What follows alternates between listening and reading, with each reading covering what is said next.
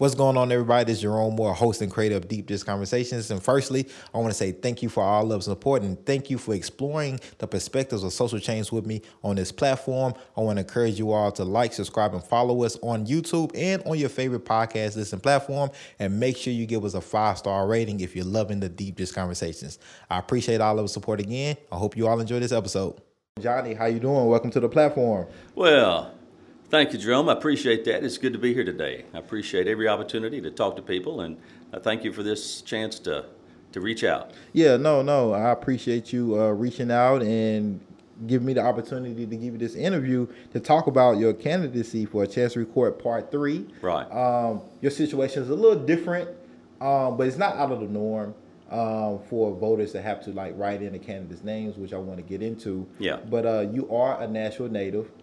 I am. And um, I just want I always enjoy talking to those like myself that are from Nashville and especially from Nashville that's a little older from a different generation of Nashville right. as well. And so uh, this let's talk about that just a little bit growing up here in Nashville and what were some of your kind of you know, uh, final moments that you remember of being just a, just a native Nashvilleian? Well, you know, uh, I tell people that I've been living in Nashville since John Kennedy was president. Mm. Okay, so uh, that's been a while. it's but a long time. Right. I, I started going to uh, church down here at McKendree Methodist Church down on Church Street, not far from where we are.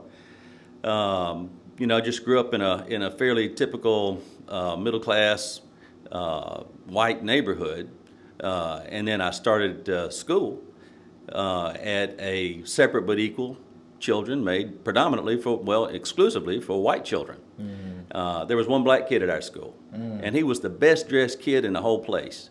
And I think his parents probably knew that he was like being looked at. Right. But when I was in the fourth grade, uh, well, me, when I was in the third grade, my teacher got up and she asked the whole class, class of you know, little white children, and she says, What are you going to do if they have this busing next year?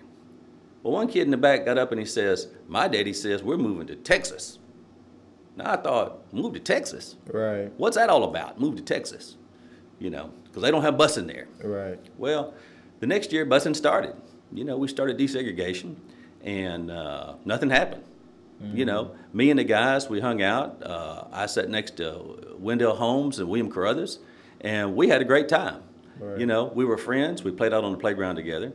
The next year, I went to Head, which was a separate but equal school for black children. Mm-hmm. Uh, and, you know, same thing.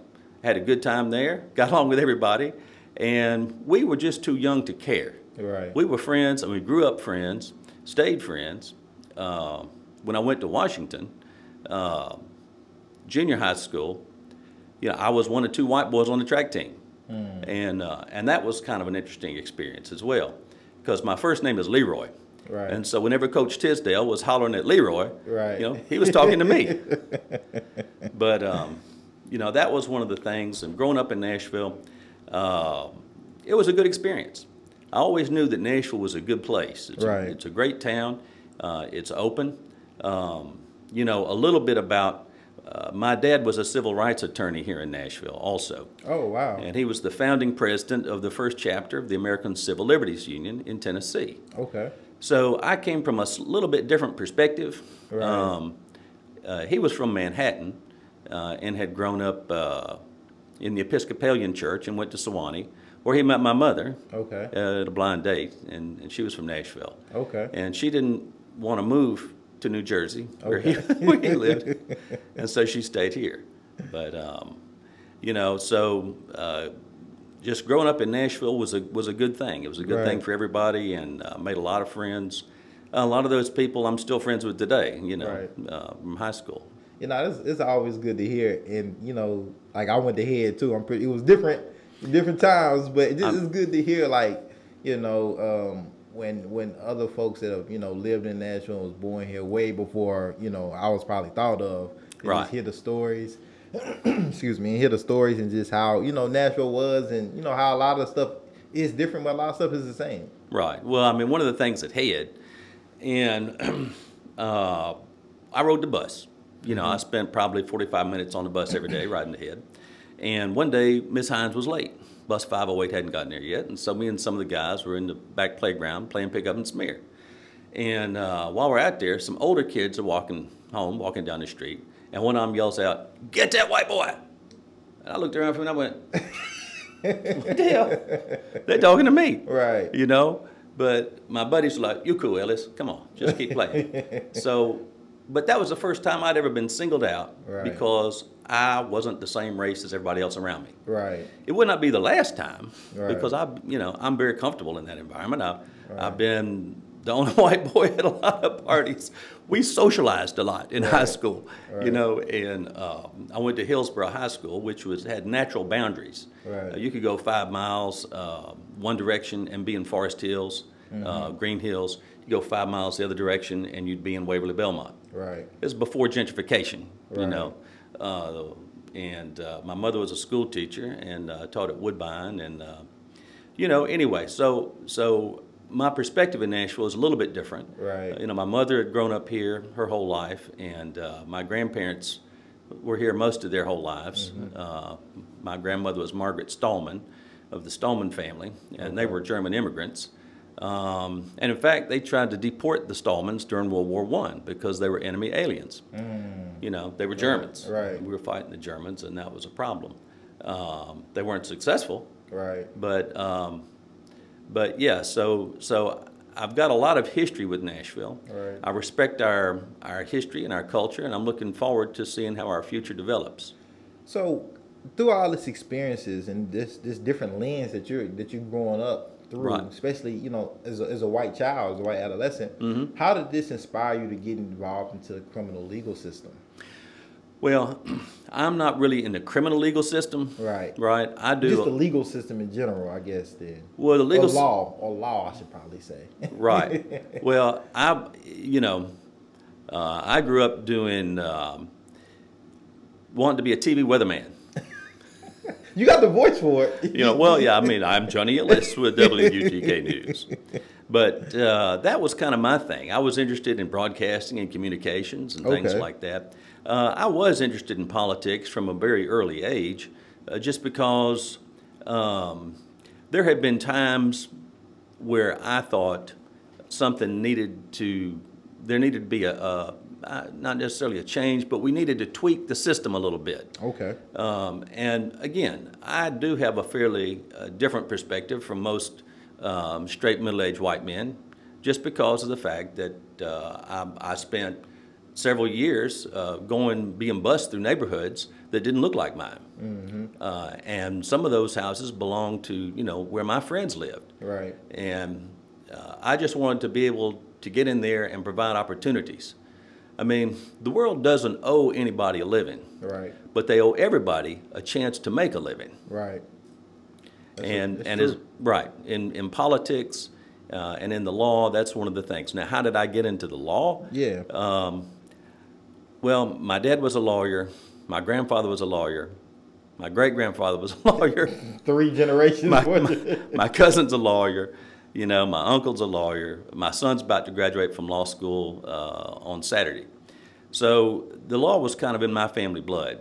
And uh, that's what we talked about at Thanksgiving and Christmas. We sit down, you know, everybody talks about their cases. Right. Everybody loves to talk about their, you know, you, three lawyers get together in a room, they're all talking about their cases. Right. Because you like to get ideas from people and try to see, is there something I'm missing here? Is there an angle I haven't figured out? So um, when I got a scholarship to law school, um, I decided to take it. I mean, it's like, okay, it was the first full tuition scholarship at the Nashville School of Law. Uh, my dad taught there for, um, I guess, 39 years. And uh, my grandfather had taught there uh, for many years before as well. Uh, he was instrumental in getting Irvin Kilcrease uh, into the school, at the Nashville School of Law, Night Law School um, because I had, uh, when I got out of UT, I had started working in the mortgage business. And so I was already established. It wasn't like a straight transition into law school from college. So I kind of had to, uh, I had to go to night law school. Right. You know, I was married, uh, starting a family, bought a house, uh, was already working, I had obligations. So there were things that, that uh, made the night law school program very good for me. Right. And so um, I know, you know, when I look at your platform and stuff, you talk about, you know, the vital um, need for experience. Yeah. Right. For this, for this, for this, for this judge seat, right? Experience and, and needing experience and and having you know 25 years of experience and things like that. Can you tell us a little bit about that experience that you have and how that translates into the uh, Chancery Court? Yeah. Well, the Chancery Court is a court of equity. Okay, so what that means is for some areas of the law, there's a pretty clear cut way to find a resolution. The light was green, the light was red. Either you broke your arm because somebody hit you with a car or you didn't. Either there was an assault, you know, whatever it is. Now, in Chancery Court, you're required to kind of fashion a remedy. You might, because every case, even though there's similarities to how it happened, mm-hmm. every case has its own set of facts. And what the Chancery Court has to do is take those facts, prior law, and try to fashion a remedy, a resolution for a particular situation. Now, that is applies to trademark, mm-hmm. copyright, patent violations. Um, if there's a strike, for instance, you know, if there's a union strike, that applies. So the Chancery Court has a lot of authority. I mean, it's one of the most powerful courts uh, in the city. Probably is because you can actually put a restraining order on someone and make them stop doing something. Like if you want, if they were going to tear down a historic building to put up a McDonald's or whatever they're going to do here in Nashville, um, the Chancery Court is where you would go to get a restraining order uh, to stop that. Now, with my years of experience, uh, I spent, again, six years in the mortgage business before I got my law degree for a, a mortgage company. I was transferred all over uh, Knoxville, Oak Ridge, Rome, Georgia, Madison, and Murfreesboro. Mm-hmm. Uh, and, and, then when I got out, I started doing uh, title company work. I opened a title company and did real estate closings. Um, that's another one of the things that the Chancery Court de- deals with. Uh, it's real estate issues, um, boundary line disputes, property ownership questions. So uh, I operated the title company for many years and had kind of a, a light practice uh, in litigation, but I did things that had to do with adverse possession of property um, and boundary line disputes. But the thing is, that is a foundation. Understanding the real estate uh, side of things and title work is a foundation. Right. Um, I also uh, I had a, a, jury verdict a few years later uh, when I had gotten out of uh, the title company and started doing just real estate litigation. So from about 2005 to the present is what I've done mostly is real estate litigation, probate work, contracts, um, and uh, I've defended trademarks. But anyway, I got out of the, the title side of it. Um, and one of the clients that came into uh, had been on automatic bank draft with his bank, Wells Fargo. And Wells Fargo had taken the money out of his bank account, but they had not applied it to his mortgage. Mm. And everywhere else he had gone, they wanted to tell them to file bankruptcy. it's like, but I'm not bankrupt. Right. You know, Wells Fargo just lost his money. Right. So uh, we filed that lawsuit and stopped the foreclosure one day before the foreclosure sale, and uh, took five years to get it into court. I mean, Wells Fargo's got a big bankroll, right. but this is a case I didn't know if I was ever going to get paid or not. Mm. You know, but I knew it was the right thing to do, and I understood what Wells Fargo had done right. because I had been in the mortgage business myself, and I kind of saw what had happened. Right. But it took years to get that. Now, that was the sixth largest jury verdict in Davidson County uh, in 2005. So uh, we won the case, and he kept his house, and he right. got a little bit of extra. So that was one of the things. I've also had I've had several jury trials, um, which are unique in their own way, and uh, I've all of the cases I've had before the Court of Appeals have been real estate related, and the Supreme Court case that uh, that I was successful with was uh, a case that had to do with property ownership, uh, joint tenants of right of survivorship. Without boring you on the specifics of that, um, but a guy had uh, had gotten title to property through his grandmother, and and uh, there had been a prior deed, which was joint tenants with right of survivorship, and mm-hmm. so the other joint tenant was arguing, well, the grandmother couldn't couldn't sever and break apart her ownership, but she could. Um, and so we, we took that case. I lost it in the trial level. I lost it in the Court of Appeals. Mm. I went back and I researched the law back to the 1830s in Tennessee. Wow. Uh, in fact, even uh, found Blackstone from 1765. I quoted 1765 law. you know, man, you gotta you gotta go down there, got to go down that rabbit hole. But um, the court was persuaded, and the following year, I was asked to testify as an expert before the state legislature because they were planning on passing a law that would have affected joint tenants with right of survivorship Right. and would have changed the way that we looked at that uh, ownership style um, for over, you know, 180 years, Right. 200 years. Wow. See, I'm I'm glad you're breaking that down because I think, um, and I almost did at the beginning. When people think about court and thinking about law, I think people's mind automatically goes to criminal. Right. Because that's the sexy stuff, right? That's, Right. that's the stuff. But you break, but you bringing up really good good points about chancery court. We talking about business. Yeah. Right. We talking about especially business in a in a in a, in a growing city like Nashville. Mm-hmm. And how you know if you're trying to build something here, Right. Um, or if you're trying to get something copyrighted, trademarked, or whatever it may be around business, they may potentially have to come talk to you. Well, yeah, yeah, and I do. Um, you know, I represent a, a medium-sized business. They have fourteen million dollars a year in sales, roughly. Um, they own ten restaurants, and uh, I'm um I'm their attorney. Uh, I set up their annual shareholders meetings. I review the budget with the president of the company. Uh, we look at things. We help plan marketing. Whenever there is a new location that we're going to open, uh, you know, I'm reviewing sometimes a 100 page lease.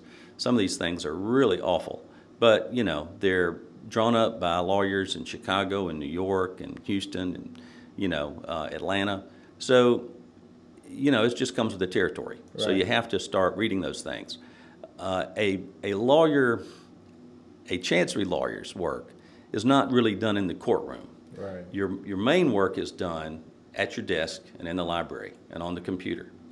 Now, as far as the new construction things are going, I mean, I had a, um, I had another jury trial where my client was a home builder, and uh, he had performed the job. He's built a 4,500 square foot house, but actually, what he had done was he had added about 400 square feet, so it wound up being a 4,900 square foot house. Hmm. But they never did a written change order. You know, when you do these kinds of things, you're supposed to have an agreement with the homeowner or the property owner. Oh, by the way, we're making this adjustment. Right. You know, he'd added square feet inside. He'd put on hardwoods where it what didn't call for in the in the original plans.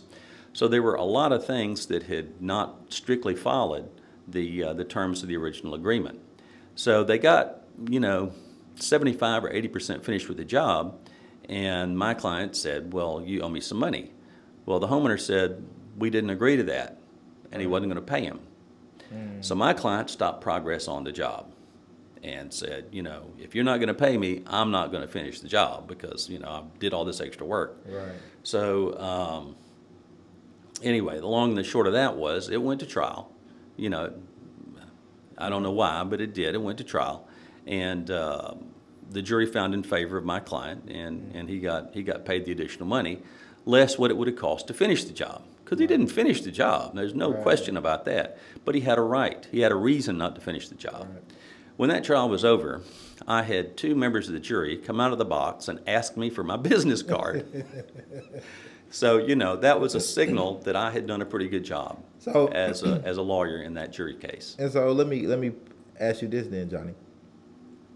Why it seems like you're a pretty great attorney, pretty great lawyer, right? Right. Um, why now um, switch over in, in, the, in the run for judge?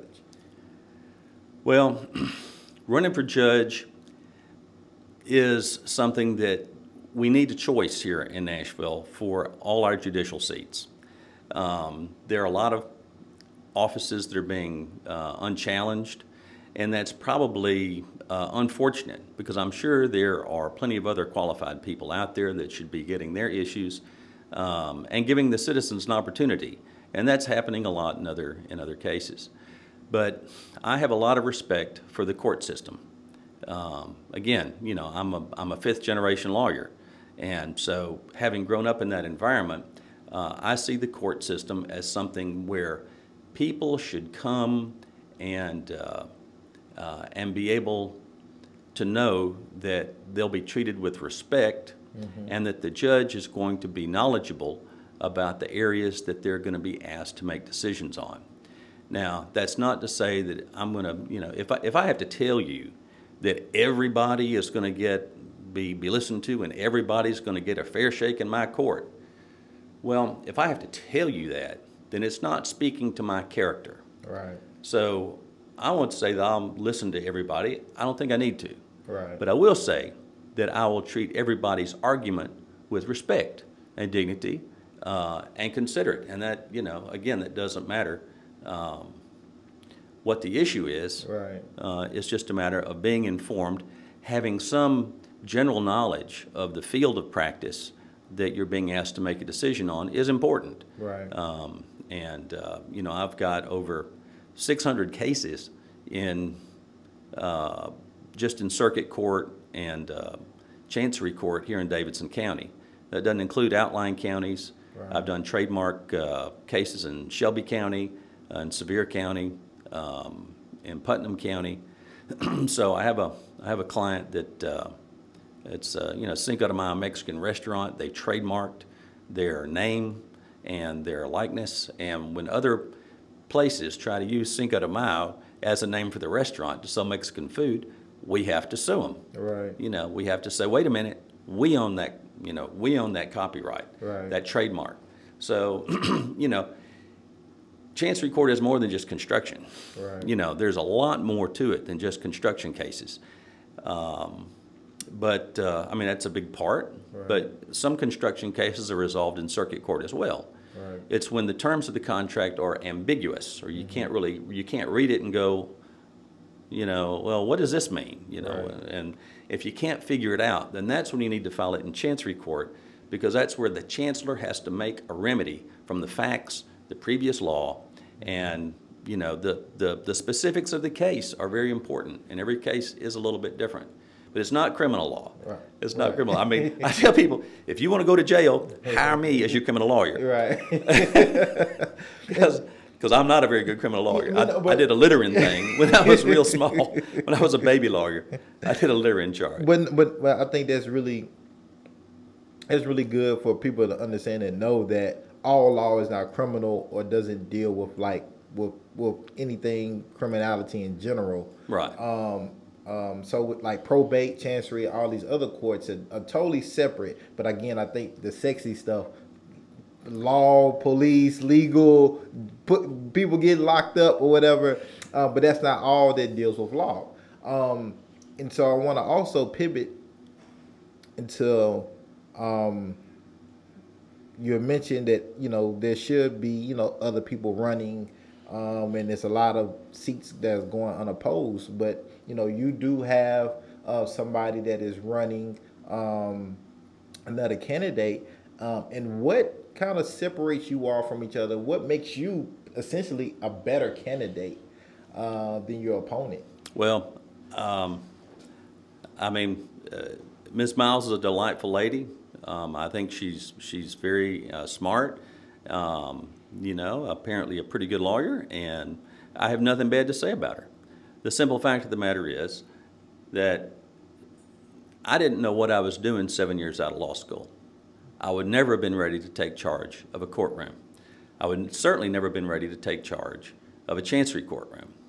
Um, you know, you you can't just put on a robe and start banging a hammer. There's just a little more to it than that. And uh, if you have a jury case, I mean, I don't. Jury cases have a lot of moving parts. You got the jury in. You know, sometimes the lawyers want to have a discussion. The jury's got to go out. Picking the jury is a is a thing. When the jury wants to ask questions of the witnesses, that's something we allow now. But they have to hand that up to the judge, and then the judge might hand it over to the lawyers, and the lawyers can either ask the question or not. Now, I heard uh, recently that one judge was letting the jurors ask questions directly. I'm not sure I'd like that, but um, you know that's just uh, that's a stick of dynamite right because a good lawyer usually knows the answer to a question before he asks it. Uh, the few times that I have not followed that rule, I was pretty sure about what the answer was going to be, but it's still one of those things where you start going, "Uh oh," you know, what's he going to say? And then whew, if you come out with the right answer, you're very lucky. But it Right. could just easy, easily go the other way. right So, um, But uh, I'm, Nashville has been doing fine. You know, everybody wants to come to Nashville. Right. Everybody loves Nashville. Right. I don't really think we need somebody from Cincinnati to come and tell us exactly how things in Nashville ought to be done. Um, you know, I've got uh, I've got a lot of history here and experience. I know how we got here Right. because I was part of it, Right. and I know where we are right now, and I think that gives me a better perspective moving forward on what we're going to be doing in the future. And uh, I just don't think that the the years of service, uh, as a comparison, um, my experience with trials, with jury trials, with the diversity of cases that I've had, uh, that's you know a big difference. Right. Um, I have business experience because I advise business clients. Uh, I spent six years in the mortgage business, um, you know, and that requires evaluating people's finances, uh, equity positions, doing appraisals, uh, surveys. I'm one of the few lawyers that can read a survey and actually write the words out or look at the words on a meets and bounds description and draw the boundary lines because I can read a survey. Right. Um, so these are just things that, that set us apart. Uh, it's, it's just a level of experience and understanding um, that, uh, that makes me a better qualified candidate. I mean, there's just, there are some things that you just can't learn in a book. Thank you for that, um, Johnny. But I will say this: Are you worried uh, about this uh, about this election? Because when I go to vote, I won't see your name on the ballot. Right. You know, um, because you have been barred from the Democratic Democratic ticket.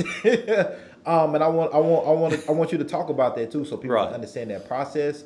But it, you know, are you are you concerned about about that because people are, are visual, Yeah. right? People are very Right. visual, and so when people go and they want to be able to choose, and they don't want to do any extra work, Right. Right, which is what they would have to do to vote with you, Right. So, I- so take us through the process on how you went on not being on the ticket and and how are you're now trying to you know get people to understand that hey you can still vote for me via this way Right. on may 3rd well early voting is now through the 28th may 3rd is the voting day and also in august Right. Well, the, the write-in process is remarkably easy. It probably takes an average of about eight seconds, maybe 10, to, uh, to push the write-in button. A keyboard pops up and you type in Johnny Ellis and push OK. That takes about eight seconds. The term of office for a chancellor is eight years. It's almost So- a decade eight that's why this is important eight years is a long time Eight years is a long time. Now, um, so if you if you spend eight seconds, you know, to get an eight-year result, I think it's probably worth the extra time. Right. Now, how this happened? See, I was really flabbergasted when the Democratic Party kicked me out um, because I mean, I, I I voted for Jimmy Carter. You know, I, I voted for uh, Michael Dukakis and Al Gore and Walter Mondale. I voted for Barack Obama. You know, I have consistently voted for Democratic presidential candidates. I voted in in 26 years. I voted in four Republican primaries. Four. So, um, and here lately, I did vote in two Republican primaries um, because, I mean, the Democrats didn't have anybody um, running for governor. You know, there's one candidate running for governor and six candidates running uh, for governor on the Republican ticket.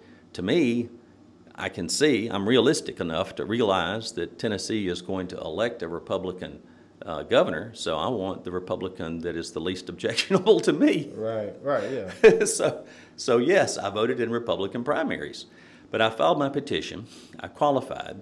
In a very short period of time, um, people were people were talking, but when I, I hadn't even turn my petition in, and someone had stopped my cousin, who's also a lawyer, and had said, "I hear your brother's uh, your cousin is running for chancellor." You know, they're, they're like people are excited about it.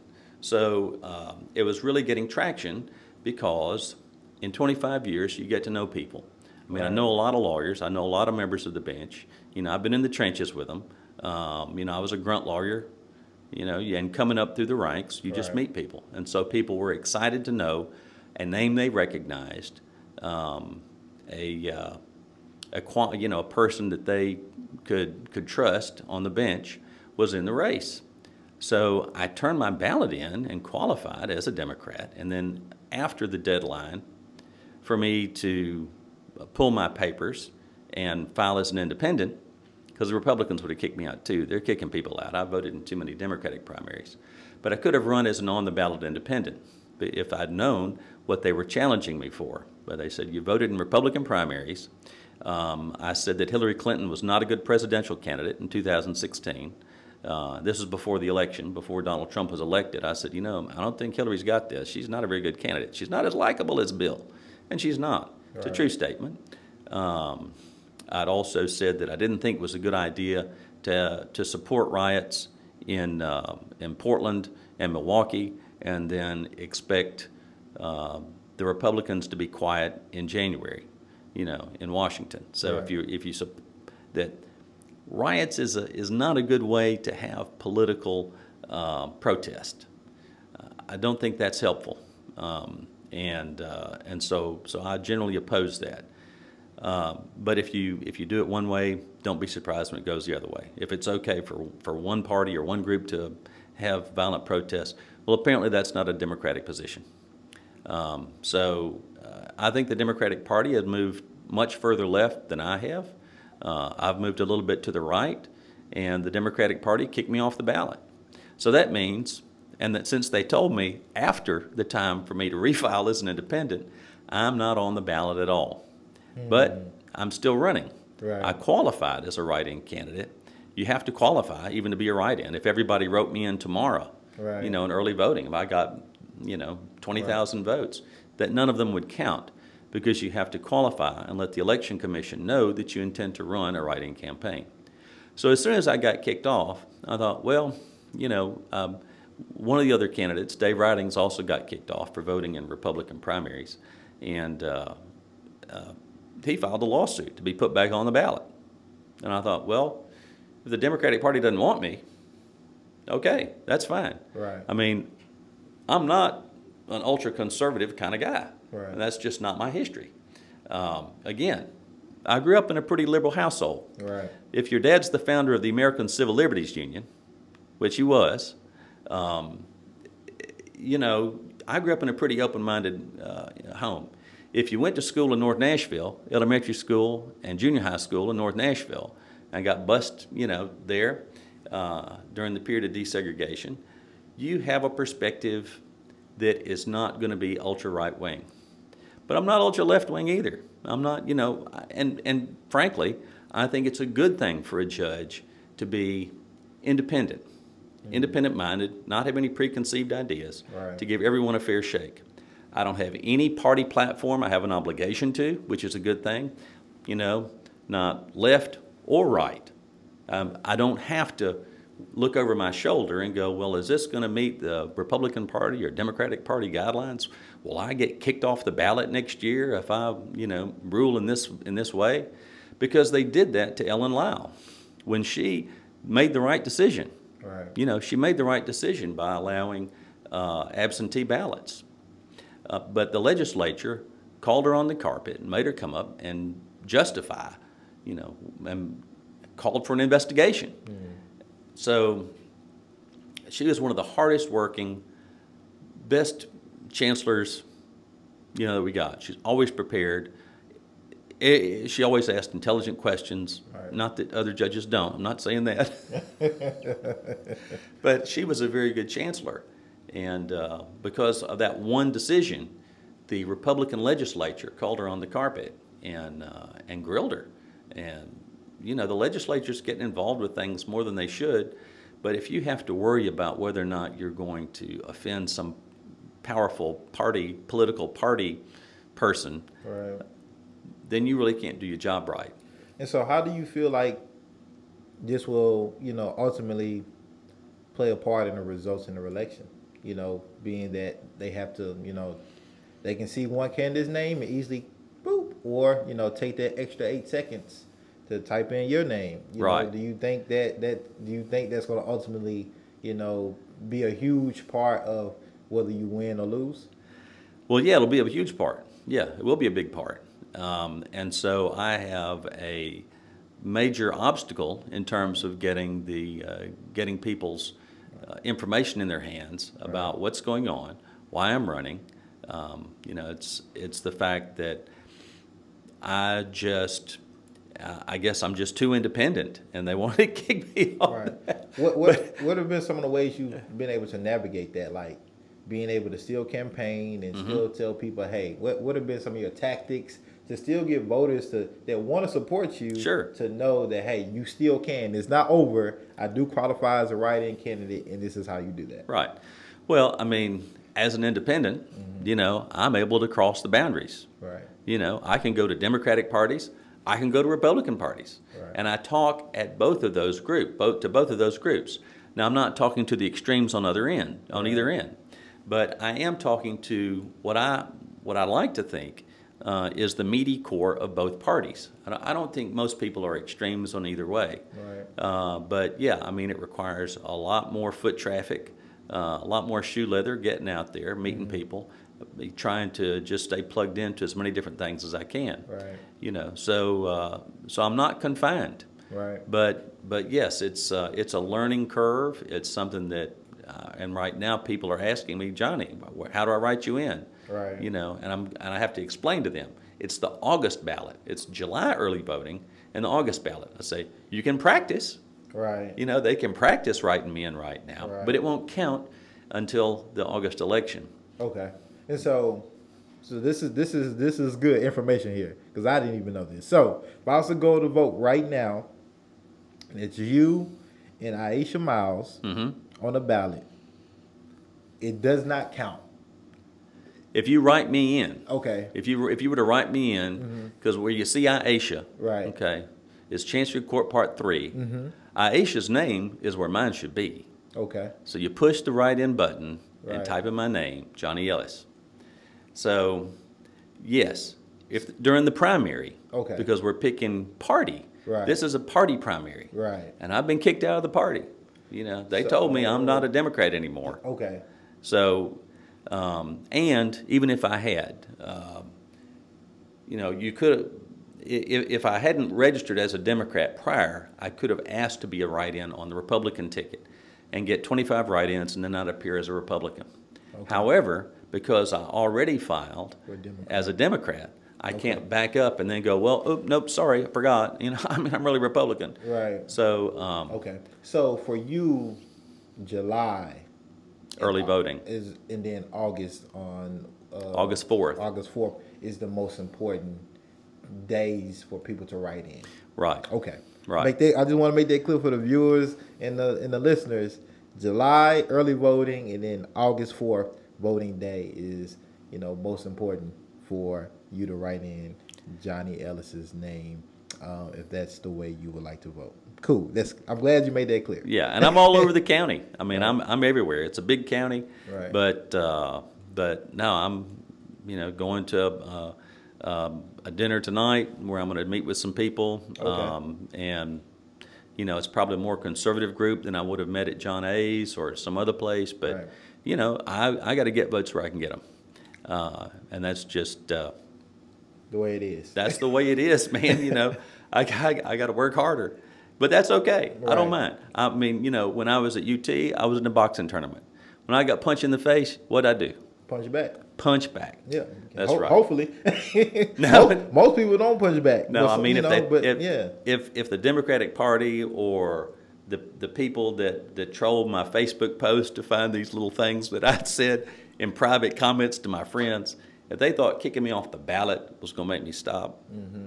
they don't understand me Right. because the court is an important place. Right. and it's important to have experience and understanding and have a judge that has already um, reviewed the issues before they come to them the very first time. Right. You don't want the judge's first exposure to a particular issue to be when they read the lawyer's brief and go, "Oh wow, huh, And, and so, speaking of social media, Facebook, yeah." is there anything that you would like to address around around that particular topic, around people stalking your posts and finding things or comments um, that you had said in private and, and using them against you? Well, some of them yes, and some of them no. Right. I mean, you know, because what they didn't show you are my complaints about George Floyd, okay?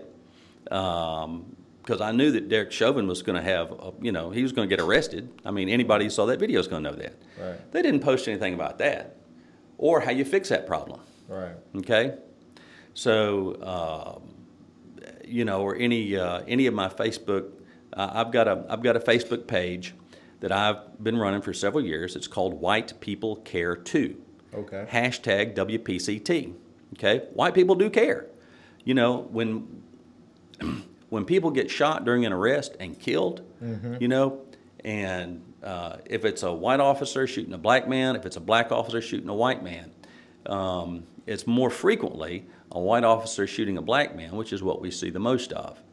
And so that's one of the things that I've spoken out about uh, that didn't get included. Hmm. When Philando Castile got shot, you know, here's a guy who has gone to the trouble to get a concealed carry permit. And as soon as he tells the cop, I have a concealed carry permit, mm-hmm. he gets shot and killed in his, in his own car. That's unacceptable. Hmm. So, you know, how do you fix that? Right. I can fix that.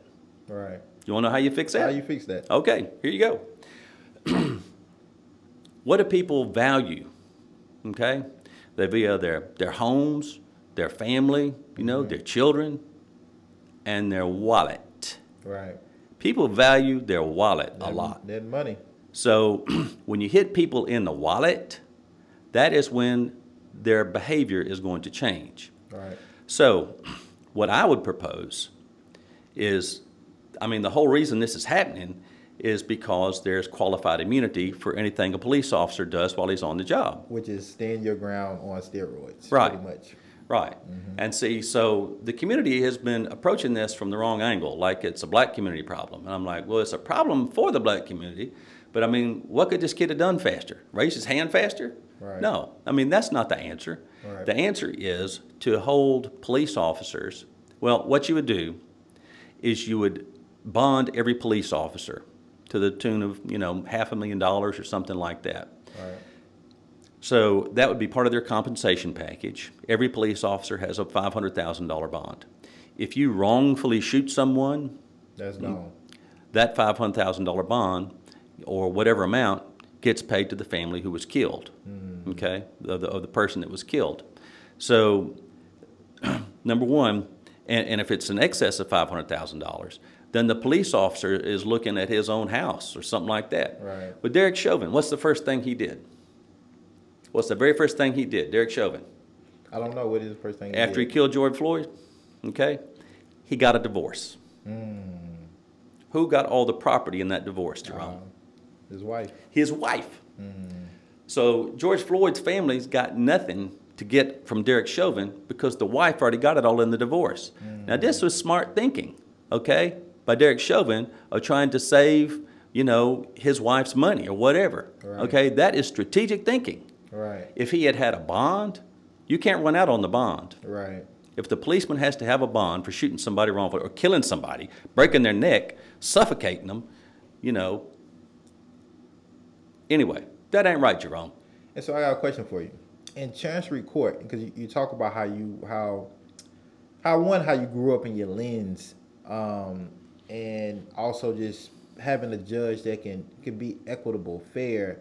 What does equitability looks like in Chancery Court? Because we know on the criminal legal system side that black and brown folks are you know arrested more, incarcerated more. It just you know and and poor folks, right? Whether they can't afford, afford you know afford a good attorney, afford a cash bail, or whatever it may be. Right. What is what does equitability look like in Chancery Court to make sure that there aren't those type of disparities that we see on the criminal side of law? Um, because again, that's the sexy part. So we may not know, you know, on the Chancery Court side, what what does discrimination discrimination look like? Are black and brown folks getting the same type of judgments and same type of resources, or is it comes down to like, hey, if you're poor, like, eh, maybe you can fight this, maybe you can't. Like, what does that look like? It does look like that, Jerome. Okay. There are a lot of poor people who are getting screwed. Okay. They just are. Uh, and, and that's one of the things, I, I have a lot of people that just don't pay me. And I do it because they need the help. I don't do it because I'm expecting to get paid. Um, but there are a lot of people who I've helped over the years um, that just don't have the money but are in a really bad spot. And there's no one way for people to get screwed. People get screwed all kind. There's new creative ways to screw somebody. Somebody right now is off thinking about a way to cheat somebody. Right. Okay, right this minute. Right. So, how does that happen? Now, you talk about black and brown people being put in jail, you know, at higher percentages, and a lot of that is very true. Uh, but it's also true that uh, they don't lawyer up as much. Okay, if you don't hire a lawyer, you know, even a even a junior lawyer Right. to help you out of the spot that you're in, you know, you're going to have a bad result. The same thing's true in Chancery Court. Okay. Okay? So that same thing's true in Chancery. You got to lawyer up.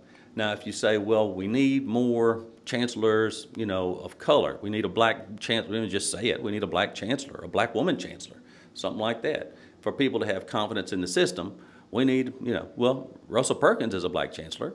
You know, uh, he went to head. You know, he went to Washington, same schools I went to, and uh, you know he's from Nashville. Why do we have to have, um, you know, a, a black chancellor in court? Why is that an important thing to do? I mean, we say maybe that's a social pro- progress thing that we're trying to do, or is it for people to have confidence? They want to be able to see that there is someone that uh, reflects their identity, their Right. racial identity, Right. um, and and that may or may not be their personal and individual identity. That may that that person may look like them, right. but may have gone to some private school somewhere and not really appreciate the uh, the roots from where that person came from. Right. And how's that supposed to work anyway? I mean, does the I mean, you don't know if you're going to get the black chancellor or not. I mean, do the, when the lawyer files the lawsuit, does the clerk ask, "I'm sorry, you know, is is your client black or white?" Right. Because if they're black, they have to go to the black judge. Right. How does that work? It doesn't work like that. Okay. You know, it's random. Right. It's better to have somebody whose head and whose heart is is with the community as opposed to somebody who can just talk the talk. And so you you bring up like lawyering up in the resources. Yeah. So how how, how if if I know I'm being done wrong or somebody trying to screw screw me over Mm. and I don't have the money to get a, a great lawyer like you, Mm-hmm. right?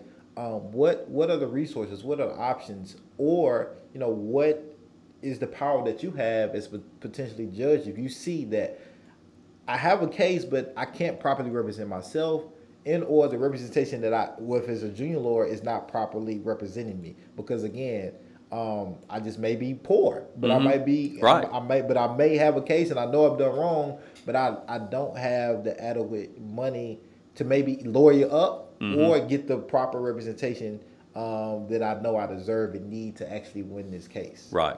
Right. Because people get defrauded all the time. Right. And that's one of the biggest problems. When you get defrauded, you're getting defrauded of your money. Right. So so so how so what so as as as potentially as chancery court judge, if you see that I can't I can't I can't afford representation, right? Mm-hmm. Um, what power do you have to one? Because I know on the criminal side, right, a judge can appoint me an attorney. Is that the Mm-hmm. right. same case in chancery court, or is it something that I have? It has to come out of my pocket, and it's nothing that you know um, the city or the state can do for me when it comes to representation. Well, there, this is where the lawyer that you approach has to know the law. Okay. Because not all types of wrongs allow you to recover attorney's fees. Okay. Um, I've got a guy right now um, who was tricked into signing a deed. Okay, um, and he's just a, you know, he's just not a very sophisticated man. Uh, he trusted somebody, uh, and they put a piece of paper in front of his hand, and he signed it. I think he thought he was getting a loan, but what he effectively did was sign away the rights to his house. And so now somebody else has come along, evicted him out of his own house, and he's faced with the problem of how do I get my house back? Right. So with a situation like that, and that's kind of similar to what my Supreme Court case was like, um, the lawyer has to be creative enough to figure out how they're going to get paid at the end of the day. Right. Because I mean, my dad fought a case for ten years uh, against the Hartsville nuclear plant, uh, and you know he got paid twelve thousand dollars. I mean, for ten years of work. Right. I mean, even in 1976, That wasn't a lot. that wasn't a lot of yeah, money. that- not for ten years of work. Yeah. But, I mean, the answer to your question is no. You can't appoint a lawyer Okay. uh, to that. But you can make recommendations to the legislature Okay. and say, here are problems that we need to address. We need to, we need to open up a vehicle for litigants to be able to recover attorneys' fees if they're successful in their case. Right. Now, that would bring in other lawyers that are willing to take a risk on this. Um, my Wells Fargo case, okay? There's no, there's no law that says I would have gotten attorney's fees if I didn't win that case. Right. You know, I took it because I knew it was the right thing to do. I understood what had happened. I had confidence in myself. Okay. It was good facts. I was able to support it, um, and uh, uh, and we were able to win the case. But with that case, you know, I just I put a lien on his on his real estate. I said, "Here's the deal. Right. You know, you're going to pay me X, okay? And if I if we lose the case, Right. I've got you know I get nothing because your house is getting foreclosed on. Okay. If we win the case, then my my mortgage, my lien on your property is good, and I will get paid. So. hey, You have to be creative. Yeah, you- the lawyer has to be creative, and the poor litigant just has to keep looking because I mean, Mm-hmm. there's nobody. Uh, there's no Google search that says, um, you know, lawyer who takes crazyclients.com. Right. Eight years is a long time. Yeah. Um, if elected, you know, um, to Chancery Court Judge Part Three, um, what does eight years look like for Nashville with you at that seat? Well, one of the things that's important, uh, Nashville is growing and dynamic, and things are are changing. Um, we've got things that are that are being built. There are going to be issues. Um, they're going to be condemn, condemnation condemnation lawsuits because the city is going to want to take people's property for some of these projects that they're doing. Now, I'm, I'm offended by that. When, when I think when the government tries to take someone's home uh, and more and more houses are getting crowded out, you know, when I went to HEAD, it was before gentrification. And now those houses over there are half a million dollar houses. Right. When I was in school, you know, 1973, when I was at Head Elementary School, there was not, you know, the whole block wasn't worth $500,000. So, um, what things are going to look like is that if the if the state wants your money, wants your property, you're going to get a fair amount of money for that. You're going to get well compensated if the state has to take your property. If you're involved with a contract problem, um, because we're building this two billion dollar stadium, perhaps. Right. I mean, there will be problems there, and, Right. and a lot of those are going to be because of ambiguities in a contract. If the contract is ambiguous, it's going to come into Chancery Court. Now, those things, um, you know, are going to be weighed individually, and we'll see how that comes out. But I mean, everybody is uh, is going to have a fair hearing in that kind of thing, and uh, copyrights. Again, that's a big thing here in Nashville. Nashville's got a lot of songwriters, a lot of musicians, so copyrights are going to be protected. You know, uh, if somebody comes in and steals the lyrics off somebody and they make a hit record off of it, you know, they should be compensated if that language or if that tune or something was stolen. Right. These are things. If you have an administrative law hearing that gets appealed to Chancery Court, Right. um, you know, my lens is, you know, from the dirt of the town, man. I mean, well, I've got the dirt in between my toes from this city, and I've been here my whole life. You know, uh, Right. played in the creeks. You know, had rock fights. Right. You know, uh, you know, I have I've I've enjoyed the town, and I, I love the city. So what's it, nobody ever had to tell me Nashville was the it city. Right. I've known it. I've known it. I mean, I've, I've seen this progress coming for a long time. Um, Nashville's going to stay the course. We're going to stay on the course of progression that we've had. We're going to be open. We're going to be accepting. Uh, we're going to continue to be uh, a progressive town. And with me as the chancellor of Chancery Court Part 3, um, you know, I'm going to continue to um, to try to see that we stay on that track. Johnny, I appreciate your time. I want to give you the last word of how can people support, reach out to you, find out about about your platform, um, heading into you know um, election. Mm-hmm. Well, my Facebook page is Johnny for Judge. It's the number four. Johnny for Judge uh, is on Facebook. Uh, my website is electjohnnyellis.com. Um, you can write me in during the primary if you just want to practice how to do that. That's as good a time as now is as good a time as any uh, to do that. And uh, with either of those places, you can actually, um, you know, you can donate to the campaign. You can get a sign in your yard. You can work a poll with me. You can get a T-shirt, really cool T-shirts, um, or maybe a free ink pen. You never know. I mean, you know, we depending on how committed you are, is what kind of prize you get. But uh, no, the bottom line is that this is an important race. The Chancery Court is an important court. Um, that we need somebody with experience on the bench. Uh, my overall total experience, my experience in life, my experience with Nashville, my experience with the law, my experience with life, my experience with Nashville, my experience with the law make me a better candidate. I mean, I'm not intrinsically better than any other person in the town.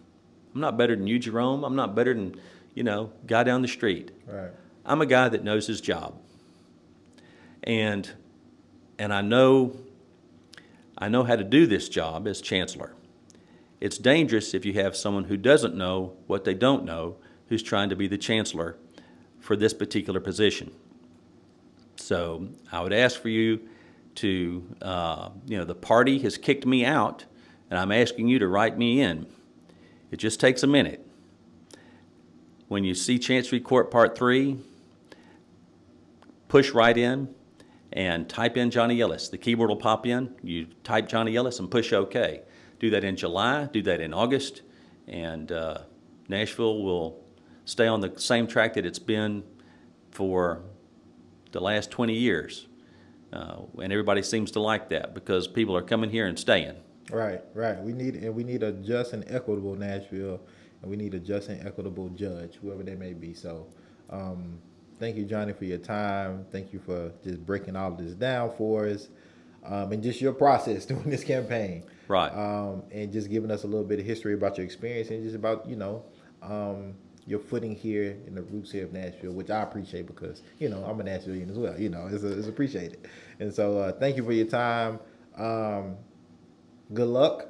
Thank you. And regardless of what happens, I, I, definitely want you to come back and talk more about this, this, these things that are just happening, happening here in Nashville socially that we are all affected by, albeit on different levels. But um, I think people will appreciate your takes and your perspectives, um, and just you know, just who you are. So thank you. Well, I appreciate that a lot, and I look forward to coming back anytime you'd like to have me. Cool. Hey, y'all heard him say it, right? You, just, you got to hold him to it. Thanks, Johnny. Thank you.